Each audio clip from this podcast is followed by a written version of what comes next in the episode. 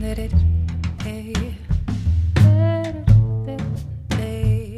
are listening to Mind Over Myth, a podcast about creativity.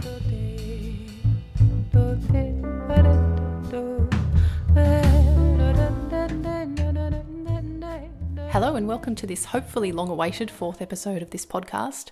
Although I suspect in reality that if you listen to the first three episodes, then you have probably forgotten all about them because the last one was posted possibly back in May last year, so that was ages ago.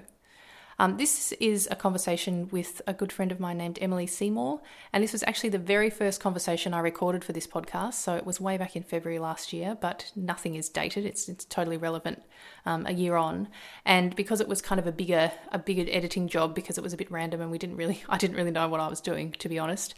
Um, I set it aside for when I had a bit more time, and then of course I was maybe a little bit ambitious in my goal of producing both a podcast and trying to write a song a day. Um, so I set the podcast aside for when I had a little bit of extra time to um, to work on it, and that time is now because I am so interested in these discussions, and I'm finding that I'm thinking about it all the time, and it's kind of, I guess, unpacking this stuff is really helping me with both my own creative work and also thinking about my life and my career as a freelance musician. So Emilee and I have known each other for quite a number of years, and we used to live together. This was this was a long time ago, um, and back then I was working in a bunch of temp office jobs, and Emilee was doing all of this creative stuff. And I have to say that when I looked at what she did, it wasn't that I was looking at her and saying, "Oh wow, like it's so amazing she's doing all this creative stuff and she's, you know, making a living out of out of doing it." I was thinking like, "How the hell are you making a living doing this creative stuff?" I just couldn't comprehend that um, someone could be, um, I guess, making a career out of out of doing what they loved. Um, so since then, I have come quite a long way in my own creative career and I've found my own creative path. And I think that's the thing, it's like everybody has a creative path, but perhaps some of us take a little bit longer to find our own creative path. And so, listening to this conversation back with Emilee, um, I really wish I'd listened to it a year ago when I'd recorded it because I think it would have helped me uh, with a lot of the stuff I was going through during the songwriting project. But it's also really nice to listen to it now and have some kind of distance to reflect on what she was um, discussing and also what I was saying because this was this was a year ago and my thinking has it hasn't changed but it's you know like I've I've learnt so much in that year. Um, so I really hope that you enjoy this conversation and that you um, find it inspiring and helpful in your own creative lives and thinking about your creative careers. And if you have any questions or comments, feel free to email me and get in touch because I'd really love to continue the discussion. And also, if you are enjoying the podcast, please subscribe and please rate the podcast on iTunes or Stitcher because that will help other people to find the podcast and join in on these discussions about creativity.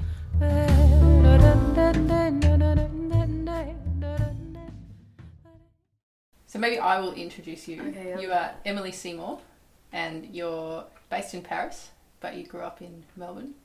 Yep. Yes. Um, and you're here for a short holiday Yes. before you go back to the land of croissants. Yeah. Or for you, butterless croissants. Exactly. Um, and you are a multidisciplinary artist, am I? We right could in say saying that. Yeah. Okay. Let's say that. Okay. So, what kind of maybe just tell me what sorts of things you, what mediums you work with in your art? I. Well, firstly, I suppose I find it difficult to say art because everything I do is commercial, as we'd Yeah. probably say in Yeah.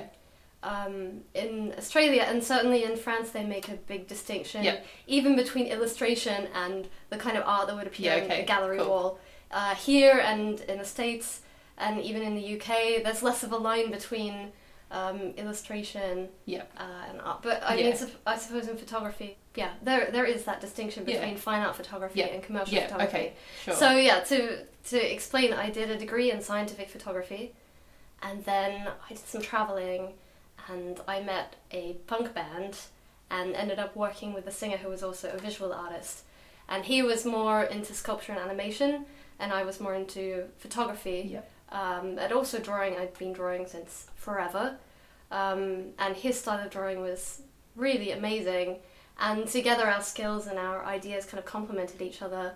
And we worked together for five years, making Cool. illustrations for bands, um, musicians, so Yep. making uh, album covers, um, t-shirt designs, posters, Yep. music videos. Yep. And then I moved to Paris, and he concentrated on his music, and I concentrated on learning French. And then I went to art school and did a master in illustration and fine arts. Cool. And so now, yeah, I'm I'm more or less doing the same thing, a mix of photography, illustration, graphic design, um, and music videos, including animated music videos. Cool. Awesome. Yeah. I find it interesting when you talk about the distinction between kind of commercial art and fine art because I think for a lot of artists there's like that thing of like I don't know how are you going to make your living for starters and often commercial work is the way that you do make a living by still doing what you love and do you feel that that you're still making art even though it's kind of got that maybe commercial commercial label is it still as much of a of a like I, I guess a traditional artist's approach to making the work I don't. I, I, I don't see. I don't. I don't feel the stigma of the label commercial in the way that some artists Yeah. do. I think nowadays lots of people don't because it's how lots of people are making a living from Yeah. their work because you don't get big commissions so Yeah. often for a big fine art piece, so you've got to find other ways. Yeah, but I think even my approach, I would much rather collaborate with a musician or a Yeah. band Yeah. and use their ideas and their starting place, or just Yeah. bring my ideas into the world that they've created with their music, Yeah. their Yeah. album. Um, rather than just saying, "Well, I want to make this and I want to Yeah. express this idea," Yeah. I, I much prefer that collaborative process. Um, and you know, even even a commission, even a graphic design commission for a logo, feels much more collaborative than me imposing any ideas. Okay. Um, so I think that's that's how I feel about Cool. it. Cool. Cool.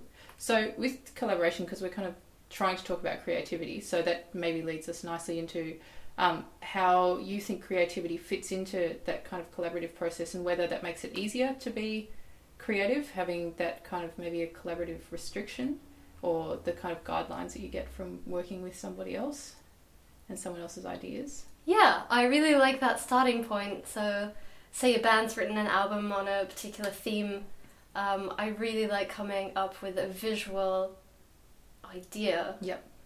of, of what that sound looks like. Yeah. Yep. Um, some bands will come come to me with a really clear idea of what kind Yep. of imagery they want, Yep. and for others, you have the music and you have to visualize Yeah. that Yep. and then make that vision a reality. Yep.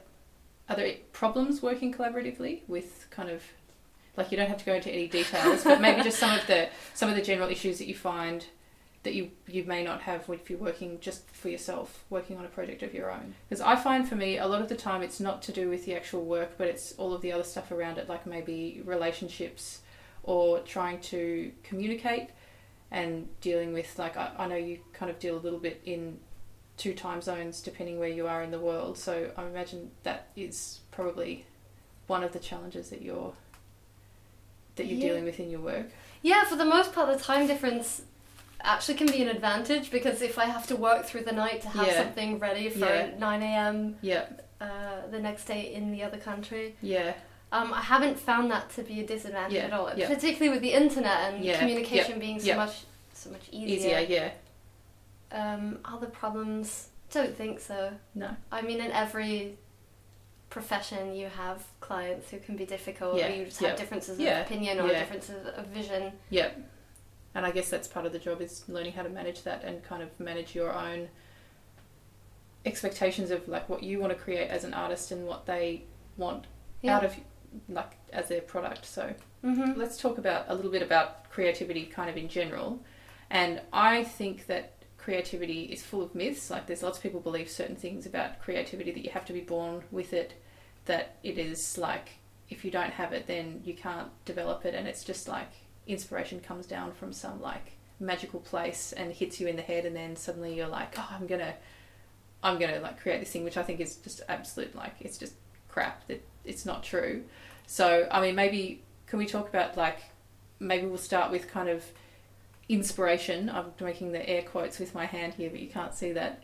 Um, and what sorts of things, like what kind of techniques or tools you use to, I guess, inspire yourself in your work? Yeah, I'm gonna give you an answer that you're not gonna Yeah, like. that's because fine. actually sometimes ideas do come to me from the ether. Yes, and I I really find don't that- know yeah. where they come from. I think that I find that too, but I find that they always come when I'm working hard. So they kind of obviously have been forming somewhere thanks to the kind of work that I've been doing. I don't know if that's okay. yeah, I think they come to me when I'm open to it, Yeah, and when yes, I'm in a yeah. fairly relaxed state. Yeah. So when I'm ready to receive them, oh, Yeah, that, that yeah, sounds awful. yeah. That's okay. That's okay. Um, because even sometimes in in that half dream state Yeah. between being in a deep sleep and Yeah, waking up, yeah. sometimes there'll be something there, Yeah, and I'll wake up and I'll say, Yeah. yes, this this needs to Yeah. happen. Um, and a lot of the time, there are ideas that appear and then they're in my head and they Yeah. don't leave me alone until I create them. someone's calling me. Sorry. I should have turned my phone off. This is Emilee's the first person I've interviewed for this podcast, so I'm still uh, I'm still working out what we're going to do. I'm going to turn my phone off right now. Okay. So I because I feel that um, I like I know for me ideas will often feel like they've come out of nowhere, but it's often down to like I know you probably do a lot of research and and I guess just immersing yourself in in kind of all sorts of creative worlds, Yeah. which is is helping to facilitate those sorts of of like kind of brainwave moments or like strokes of, Yeah. of divine inspiration. Yeah, absolutely. No, I think um, the ideas that come from the ether are not the majority of ideas Yeah, that come. yeah. And if I'm working on a certain commission or Mm. um, Yeah. yeah, any Yeah. kind of job, it's a lot of research and a lot of making connections between one idea and another. Yeah, yeah. So a sound and an image, Yep. or a theme and a technique. Yeah. Have you got any go-to research sort of tools or things that you go to first off when you're starting something new? if it's for music, it's a matter of listening to that music over and over and over and thinking about the colors that I see, whether it's more dark, more light, more bright, uh, or less saturated. Um, image search Yeah. on the internet Yeah. is Yeah. a big thing. Yeah. Um, but that's also when I really know specifically what I want to look for. Mm-hmm. And pen and paper, What kind of stuff? Like sketching or writing? sketching and writing. Yeah. Yeah. Absolutely. How about when you're feeling like particularly creatively blocked up? Do you? I don't know if you ever ever feel creatively creatively blocked, and you have to like do some stuff to kind of break past that. I think I feel creatively blocked when uh, life means that I have to do a whole lot of the kind of less creative Yep. commercial work Yep. to make ends meet Yep. rather than being able to do Okay. more creative projects Yeah. that I'd like to do. Yeah. And I suppose that comes down to being kind of immersing yourself in a creative world, which then facilitates more creativity. Where if you're not actively immersed in that world, then things can just the ideas maybe stop flowing as freely as they were. Honestly, what I do is I go for a walk. Yep. Yep. And I was listening to an interview with Kate Miller Heidke like a Yep. million years ago. Yep. And she was talking about how being next to water can help Yeah. with okay, inspiration. Yeah. And how she got inspiration even washing the dishes. Yeah. But I find walking along the river Yeah. really helps. Yeah. So just walking Yep. Um, and shaking Yeah. out my head and Yeah, my limbs. I would agree with you. I remember in one songwriting class that one of our my teachers suggested that going for a walk was a really good way of when you're stuck to Yeah. kind of just because the ideas are still kind of ticking away in the back of your mind. Um, the thing I found with this project is that I have less time to be kind of working through the ideas, Mhm. and so you're kind of up having to find ways of forcing myself to, I guess, like just push through when really like, nothing wants to wants to come out, and then even just that kind of five minute a five minute break to do something else often helps to reset you a little bit. I've never tried it with five minutes. Normally Yeah. it takes a good I know. hours. Well, that's that's the thing. So yeah, a few hours, but even just like stopping what you're doing just to do something else. I found actually cooking was kind of a good a good way of because I have to cook and I have to eat. So if I take if I take my like you know half an hour to make lunch or an hour to make dinner, Well, it's also a manual task, Yeah, and it- so then yeah. your concentration is more on what your hands are yeah, doing, yeah, yeah, and maybe your other senses, yeah. your nose and your mouth. Yeah. So you said when we were talking earlier, you wanted to talk about failure, Ah! and you wanted to talk about my failure, but um, maybe no, not about your failure. about, my your failure, my- concern, my, of, concern of about failure. Yeah, okay. cool. Because if I want to talk about your failure, it sounds like I'm suggesting that you're a, you're a failure.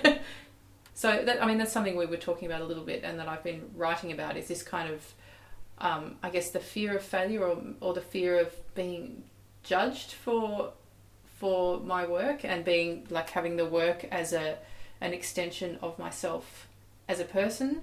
And so if you know people see my work and it's not good enough, then they're going to think that I'm not good enough as a person, which is just I mean it's stupid because it's not true, but it's such a hard feeling to kind of push out of your mind when you're really feeling the kind of negative self talk that creeps in. Yeah. And when you've made a commitment to base your life around your art or Yeah. your music, Yeah, yeah, then you want to be making the most of it and Yeah. making the best yeah, of it and doing the best job possible. yeah. Do you find that you have a distinction between your life and your art, or is it all kind of does it all kind of just feed into the one like thing that is that is you? There is, yeah, there's no distinction Yeah. between Yeah. what I do for fun and what I do to earn a living. Yeah, yeah. And yeah, there are connections between everything I do. Yeah. Well, I think I mean maybe like some people sort of feel that they're I don't know, maybe they, they need to have a break. They need to have their their kind of art and their work as one one thing and then they need a break like maybe they do something absolutely unrelated but other people feel that it's like kind of I don't know there's there's they get enough from from the art that it can kind of sustain their whole life rather than needing to take a break from it. Yeah. I think I just I just love being immersed in all things creative, Yeah. which is the main reason why Yeah. I moved to Paris. Yeah. Um, so that if I'm working on too much photography, I can go out and see a Yeah. printmaking exhibition. Yeah. I can spend an afternoon drawing or writing, and Yeah. then go out and see a concert Yeah. at night. Um, and I take dance classes as well, Cool. and everything feels Yeah. really complementary. And that I'm I'm feeding, I have enough creative input to be creating enough creative output. Yeah, yeah, yeah. That's uh, that's a good way of putting it. Well, here's a funny thing, and here's what I was thinking about on my way here. Um, so when I was working on my final master's project, I was listening to all of this motivational stuff on Yeah. the internet Yeah. because I was really struggling, um, not so much with the ideas and the creative side, Yeah, but the sitting down Yeah. and doing the work. So once Yeah. all the creation had happened in my mind and I knew exactly what to do, it was just about executing the ideas, and that was the really difficult part, is sitting in the chair. yeah, Um, so I was listening to you know Elizabeth Gilbert, and she's written this book called Big Magic about creativity. Yeah. Um, and she had been interviewed by many people, and there were videos on YouTube. yeah. Sure. I went as far as listening to Oprah. Yeah, uh, I really needed help, you know. I needed some extra super positive yeah, reinforcement. yeah, Um, a friend of mine gave me uh, this awful uh, CD of this Scientologist called Grant Cardone, um, and he he kind of talks to you like this cliched uh, American gym coach, like if you're not succeeding, then you're failing, yeah, and you should get out of bed you know, ten hours earlier than you normally would. Yeah. And, yeah, uh, in the end, I don't know if that helped or not, but Yeah. towards the end of that year, um, Cory McAbee, who's the director of The American Astronaut, I Yeah. don't know if you've ever seen that, but it's this fantastic film. Um, he released his new album. yeah, Um, he's a filmmaker and a musician yeah. Okay. um, called the Small Star Seminar, and it's kind of like the opposite of Grant Cardone and the Yeah. opposite of all of these motivational things Yeah, where he's singing about basically it will never be your time. Don't think that you're the precious diamond. yeah, Don't yeah. think that you're the lotus. Yeah. You're the mud that the lotus grows in. Yeah. So just let the other people shine. let someone else be the lotus. yeah, And I'd never heard anything so funny in my life. yeah, But actually, it really started to work on me. This Yeah, okay. idea of okay, well, not so much about failure, but more about Yeah. mediocrity. Yep, yep. And what am I doing, and what am I working towards, and what kind of value does my art have? Because it's one thing to write a pretty song, it's one thing to paint a pretty picture, and it's all very nice. But how do you even measure success? yeah, then? yeah, What kind of value am I bringing, and what is the point of doing all this creative stuff? yeah, it's not really very practical and though bring we could argue that bringing joy to someone's life is Yeah. a practical and necessary Yeah. thing is it just pleasant or is it truly good Yeah. for the world? Yeah. So I got really tangled up in these kind of ideas. Yeah. And I'm not sure that I'm entirely out of it just yet. Yeah, but that's- in the end, it, it it became about the work Yeah. and not really about me. Um, and I just feel that it, if there are certain ideas that need to be made, then I need to make them. Yeah. Um, yeah, uh, that's not a very good conclusion to my story. That's okay. Well, the thing about the work is interesting because that's when I feel the least judgmental of myself when I'm sitting down and like really like I don't want to get too nerdy kind of so- songwriting or music composition stuff, but there's like you can do serial composition where you kind of take numbers and then the numbers you assign them like note values and then you end up with a weird set of notes that don't sound any good together, but like your ch- kind of problem is to put that into something that then sounds musical and, and makes some kind of musical sense. And that's like, it's just like sitting down and doing a puzzle, and there's no, um, you can kind of remove your personal judgment a lot from the process, which helps to, that helps me to just keep working. And then, I don't know, like, I find it interesting that when you were talking about how you found it hard to actually do the work, whereas the creative side was easier for you. Whereas I find that if I'm immersed in too much of a kind of like maybe creative land, and there's there's just too many ideas, and it's hard to sift through them and work out. Because I start judging, like I'm like, oh, what if I like this one was the way I should have gone, or this was the this was Mhm. the good idea. You need some structure. Yeah, I think I think the structure. I mean, that helps me, but that's that's just my my own practice. Yeah. and that's what works. Yeah. Yeah. I mean, I see you how you're surrounded by all these kinds of musical instruments, so in a way, um, that's wonderful because Yeah. you have all of this choice, and in Yeah. another way, it's a little bit overwhelming Yeah. because you also have Yeah, you're you can also adapt your style to yeah, different instruments, different styles of music, and I imagine that can be a bit overwhelming. yeah, So sometimes for me, it's about choosing the technique. So if I'm working on an album cover, for example, or a video, it's like, okay, well, I'm going to use this technique. Already, that's a restriction, yeah. a technical restriction Yeah. that I have to apply the Yeah. creativity within, Yeah. and Yeah. that does help. Yeah. I mean, because part of the thing with failure for me is often the comparison to other people, and I don't know if you find the same thing that there's there's kind of, and often it's not even a real person; it's like the imaginary person in your mind who you're competing with, like that person who just happens to be better at whatever it is you're trying to do or more successful. Yeah, or more successful at a younger age. Yeah, that's that's kind of a big thing. That's Yeah. like the musical prodigy or the art prodigy, like the thirteen year old who's on YouTube. I remember there was a certain age where I realized I was too old to be a child prodigy, and it was kind of and your It was- world was shattered. yeah, it was sort of it was sort of too depressing. It was a little bit depressing at the time, but it was also really freeing because I was like, well, like that's that's okay because like I can now just kind of work out what I want to do. Whatever success I make will be because of the work that I make and not because of some kind of novelty factor. Not that there's anything like wrong with you know like young people who are really talented at what they do, but there is that kind of I guess that that novelty Yeah. I was I was busking once, and this guy told me that he would he wasn't going to pay me any money because he only gave money to children because it was more impressive to see a, chil- a child busking. Oh. okay. But I think there's like there is a definite real, kind real of music lover. yeah I know a real music lover, but there is that sort of thing in society that there's kind of this this I guess like fetishization of youth, mm. and I don't know if I mean now we're going to get into maybe some like feminist issues here, which is fine because I feel like as a as a woman there is a definite like pressure to be kind of, I guess like young and attractive and like that's you can build a career off that often more than you can build a career off your work you've got to work a lot harder Right. I think that's in the music world. yeah the, yeah I guess so in the art world it's it's really different Yeah, and I found myself in every single.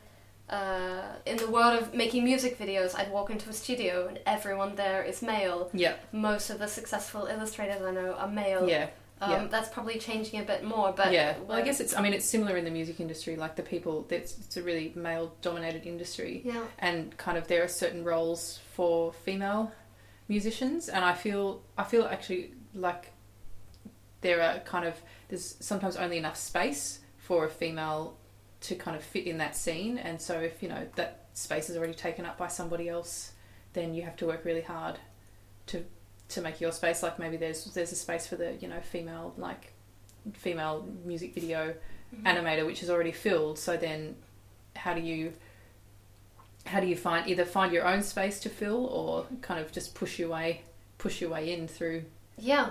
And also not buy into it. Yeah, Also not buy yeah. into the whole idea that, oh, uh, okay, there isn't any space for me here. Yeah, It's yeah. intimidating. Yeah, There yeah. are no other women around. yeah Maybe I don't belong here. Yeah. I don't really have any answers for it and there's you know there's so much writing and so much thinking about this these kind of issues happening and there's there's some stuff happening like in I guess I'm kind of in the jazz the jazz world and there's a lot of stuff happening in our industry there's kind of a little bit of a groundswell of discussion about it because it is a really heavily male dominated industry and it's kind of jazz is a dying art form so the only way it's going to survive is if younger people kind of take an interest and And, And- are encouraged. and are encouraged exactly and so i guess there's the thing of role models like you want someone who kind of you want to see you right. as a as a role model Yeah. like You can't be what you can't see. yeah exactly so there's a especially for younger like young young women and young girls to see kind of successful women it kind of it's really empowering hmm for them Yeah, and hopefully more women who don't necessarily fit into this kind of ideal that we have Yeah, now. That yeah, you have to look like yeah. Beyonce yeah to succeed. yeah Um, have you seen this documentary called Miss Representation? no i haven't but Uh, i should it's uh, about the representation of women in the media Yeah, and okay. this very idea okay that awesome you have to fit into this Yeah. uh, mold, yeah um, and also the way we see women represented and how that trickles down Yeah, through yeah, society and yeah. how young girls are affected. yeah Um, and do you know this group of artists called the Guerrilla Girls? no no i'm gonna I think they've been around since the 70s or 80s. yeah okay I should have looked this up before I talked about it. But that's okay um, yeah, they they started making these political statements, yeah uh, wearing gorilla masks, yeah cool um, about the number of women artists, visual artists Yeah, who are represented in art museums. yeah And I think one of their famous posters Yeah. was that uh, 98% of artists in the Met Museum in New York are men, Yep. um, but there are lots and lots of paintings of naked women. Yeah. Yeah. It's it's really that Yeah, kind of idea. yeah, so yeah, women are represented, but they're represented Yeah. not as artists, but as, As objects, naked yeah, objects. yeah. Yeah. Yeah. And at the same time, we're at this point. Uh, we're in the selfie era where it's really it's so much more important to have a brand Yes. and present yourself in a certain way in order to get a certain amount of attention rather than necessarily focusing on the work that you're creating and the actual creative part. Yeah. I mean, already it's difficult enough working in any kind of creative job where at least 50% of your time is taken up doing non creative Yes. things, Yeah. running your business, Yep. or um, Yeah. So that's, I mean, that's an interesting kind of segue maybe into, I guess, like the internet and the, because I find that I spend way more time working on that kind of stuff, like uploading things to social media and writing blog posts and all of that. I guess the stuff that I feel is non creative. I spend way more time on that than I do on the actual creative work, but it's kind of a, it's absolutely necessary for making any kind of living because if people don't don't know who you are and you're not an option for them to you know hire you for what for some kind of job because a lot of the old I guess traditional avenues are like I don't know if for, for a visual artist maybe you would have been represented by an agency in the past and and had worked through an agency which still happens but I know you're more of a self a self-managed artist really yeah, we can say that. yeah Um, no, there are still agencies Yeah. around for sure. yeah Um, I don't know. I think the internet is kind of both a blessing and a curse. Yeah. it has definitely opened up. I mean, it, it gives you the power to be a self managed artist. You Right. don't have to work through an agency and you don't have to rely on them to find your work. And maybe, Hmm. you know, you just have to say yes to lots of jobs because that you wouldn't have said yes to if you were making the decisions purely on your own. But it also, it's that kind of level of work you have to put in to manage yourself. But then again, the the possibilities of promotion worldwide are yeah. enormous. Yeah, and if you happen to hit one of these waves, can be Yeah. really, really wonderful. yeah, Working in the visual fields, I have really mixed feelings about it as well because, in terms of being a photographer, um, things like Instagram mean that everyone thinks they're a photographer now. Yeah. Yeah. And having done a university degree in order to really learn the science, Yeah. the technical side of Yeah. photography, as well as the creative side of photography, and how to apply that Yeah. effectively, and to suddenly, or not suddenly, but uh, you know, over the last few years, find that everyone thinks they know what they're doing, Yeah. which really has devalued photography in the eyes of a lot of Yeah. clients. Yeah. And uh, you know, Well, sometimes I've noticed given a there's- quote, and yeah. people have said, "Oh no, It's- I'll just, yeah. I'll just take it with my iPhone." Yeah.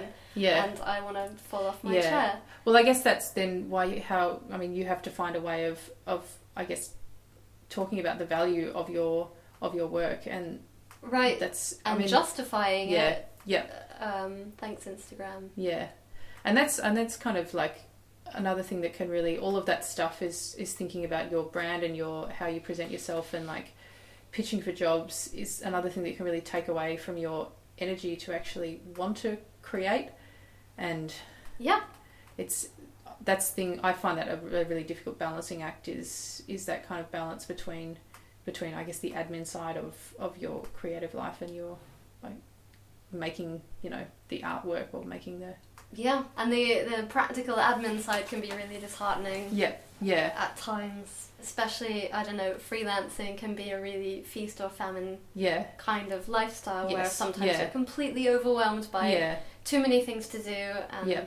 you're working all Yeah. through the night and at other times where is the work yeah so do you find I mean do you find that both extremes affect your you creatively like when you've got too much on and you're stressed or when you don't have enough on and you're stressed about where your next you know paycheck's coming from absolutely yeah yeah so it's part of the reason why i do so many things aside Yeah. from i get bored very Yeah, easily yeah. and just that i genuinely enjoy uh, doing all of these different things i really enjoy animation as much as i enjoy photography as much as i enjoy Yeah. drawing or Yeah. printmaking yeah all of these things, it really helps to be able to uh, say yes. When Yeah. people say, "Oh well," uh, you know, back in the day I used to make websites as well, and they would say, Yeah. "Oh, we need an album cover. We also need a website. yeah We also need some T-shirts." And I'd Yeah. say yes, yes, yes, Yeah. yes, yes, and that would really help. Yeah. So, do you ever say no now? Have you are you at the point where you can say no to things, or do you still say yes to almost everything that comes your way? I think I have a problem with saying no in general, Yeah. Okay.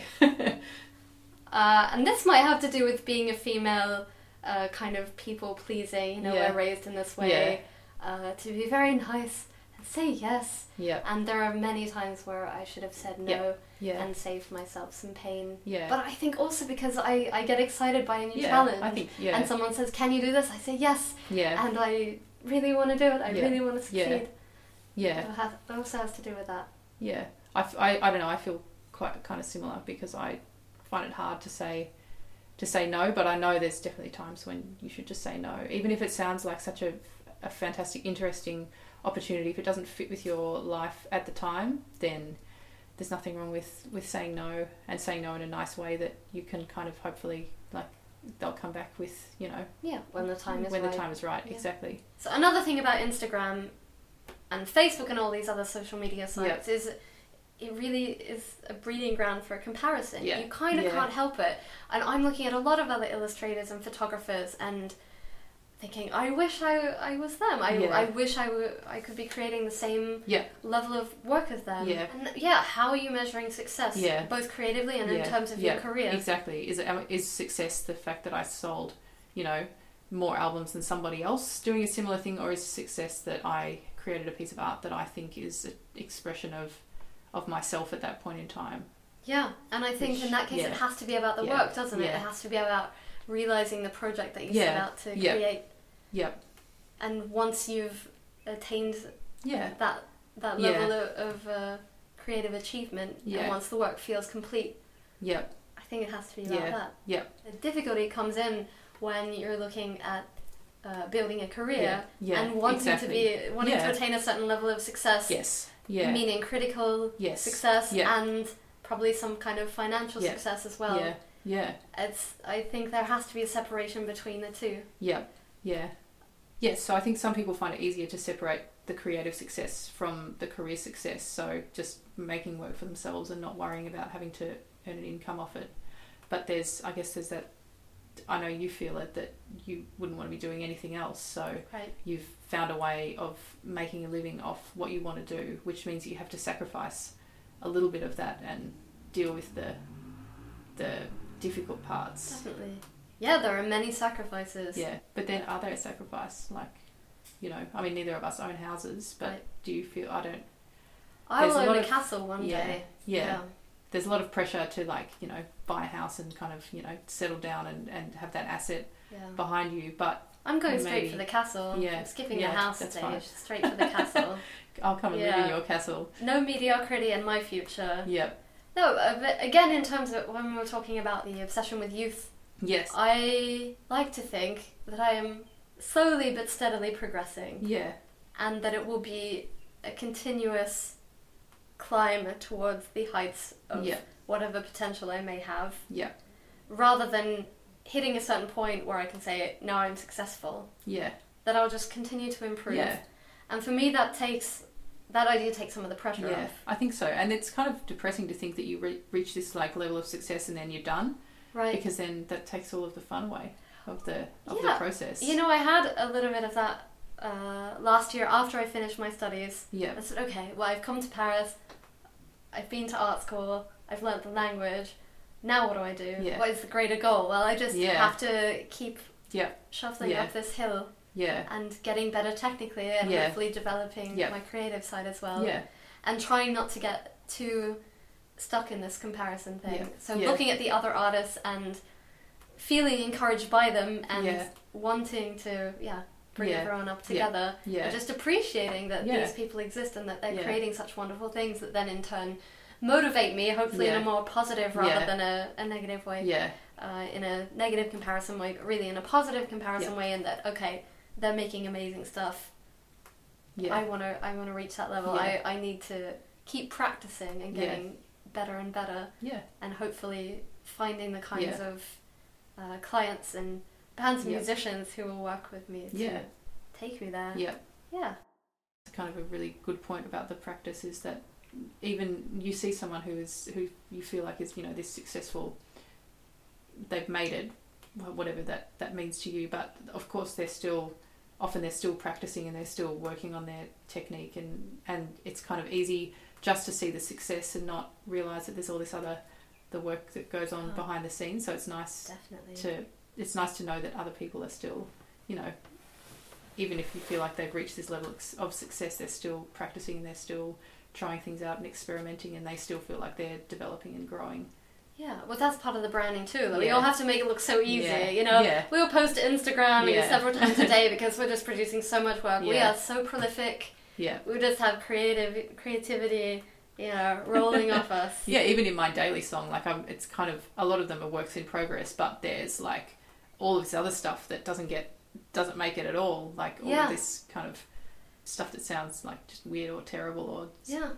Well, it's also why it's so interesting that you are also writing about your process because it doesn't. It, I mean, if you just posted that video, it would Yeah. look like another, yeah just another. Oh yeah, I just created another Yeah. song. Yeah. Like, it's nothing. yeah Just pulled it out of my back pocket. there you go. Here's Yeah. another video. yep Um, but yeah, that's what's really really interesting Yeah. about it is that we do hear about that creative process, yeah and that side of things is so Yeah. often hidden. Yeah, and the, I think the more we Hence can talk about it, the more like creativity becomes open to everybody to to explore. It's not just for this kind of little elite few, which is The child prodigies Yeah. and the Yeah, ether Yeah. receivers. any anyone, everyone is creative, and everyone can can kind of Yeah, okay. their- So here's another thing that I talk about too often is that, especially in this country, sporting activities are really encouraged. yeah But we get to a certain age and we stop encouraging people to draw Yeah. or to make music. Yeah. When we're young, we all sing together all of the Yeah. time. yeah And at some age, it becomes almost shameful yeah unless you're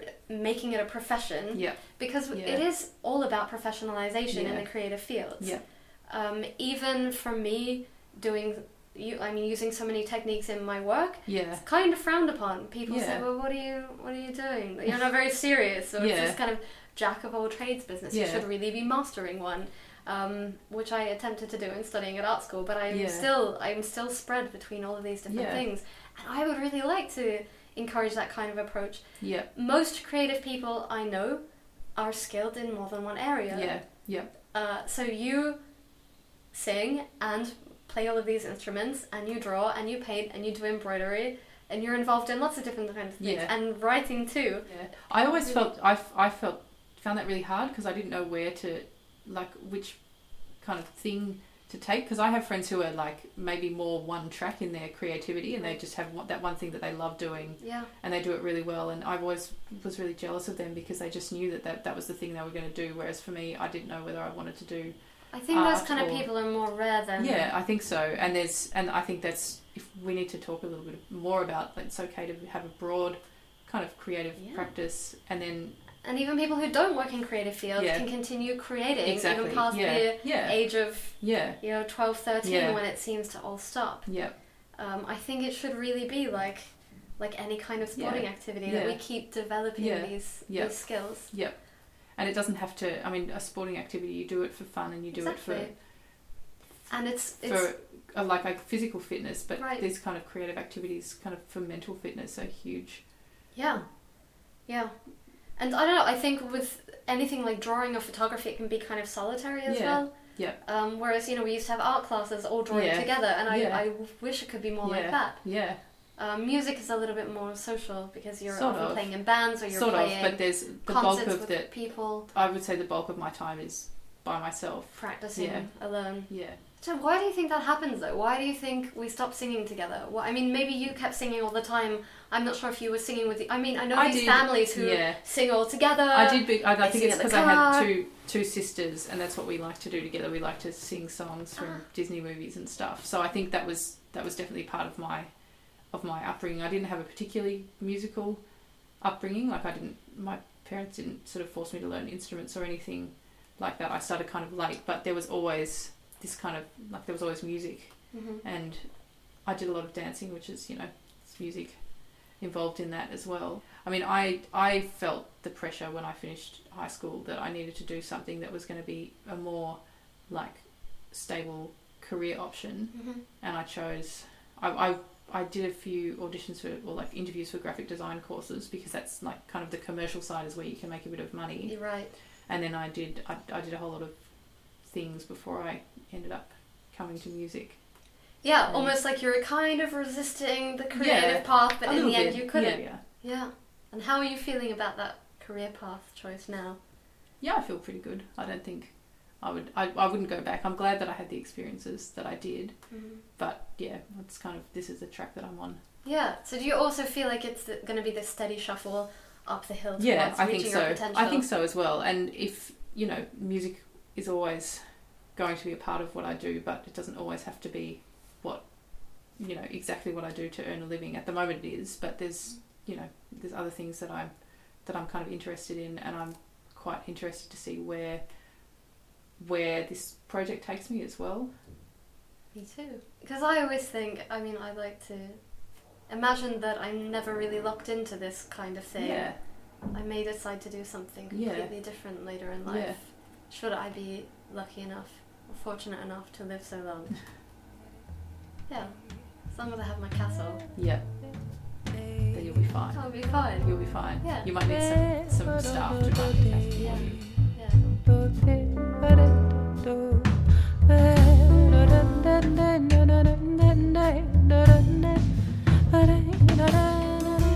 You have been listening to Mind Over Myth, hosted and produced by Erica Bramham.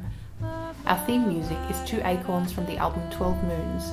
It was composed and performed by Erica Bramham and features Nathan Liao on piano, Adam Spiegel on bass, and Justin Olson on drums.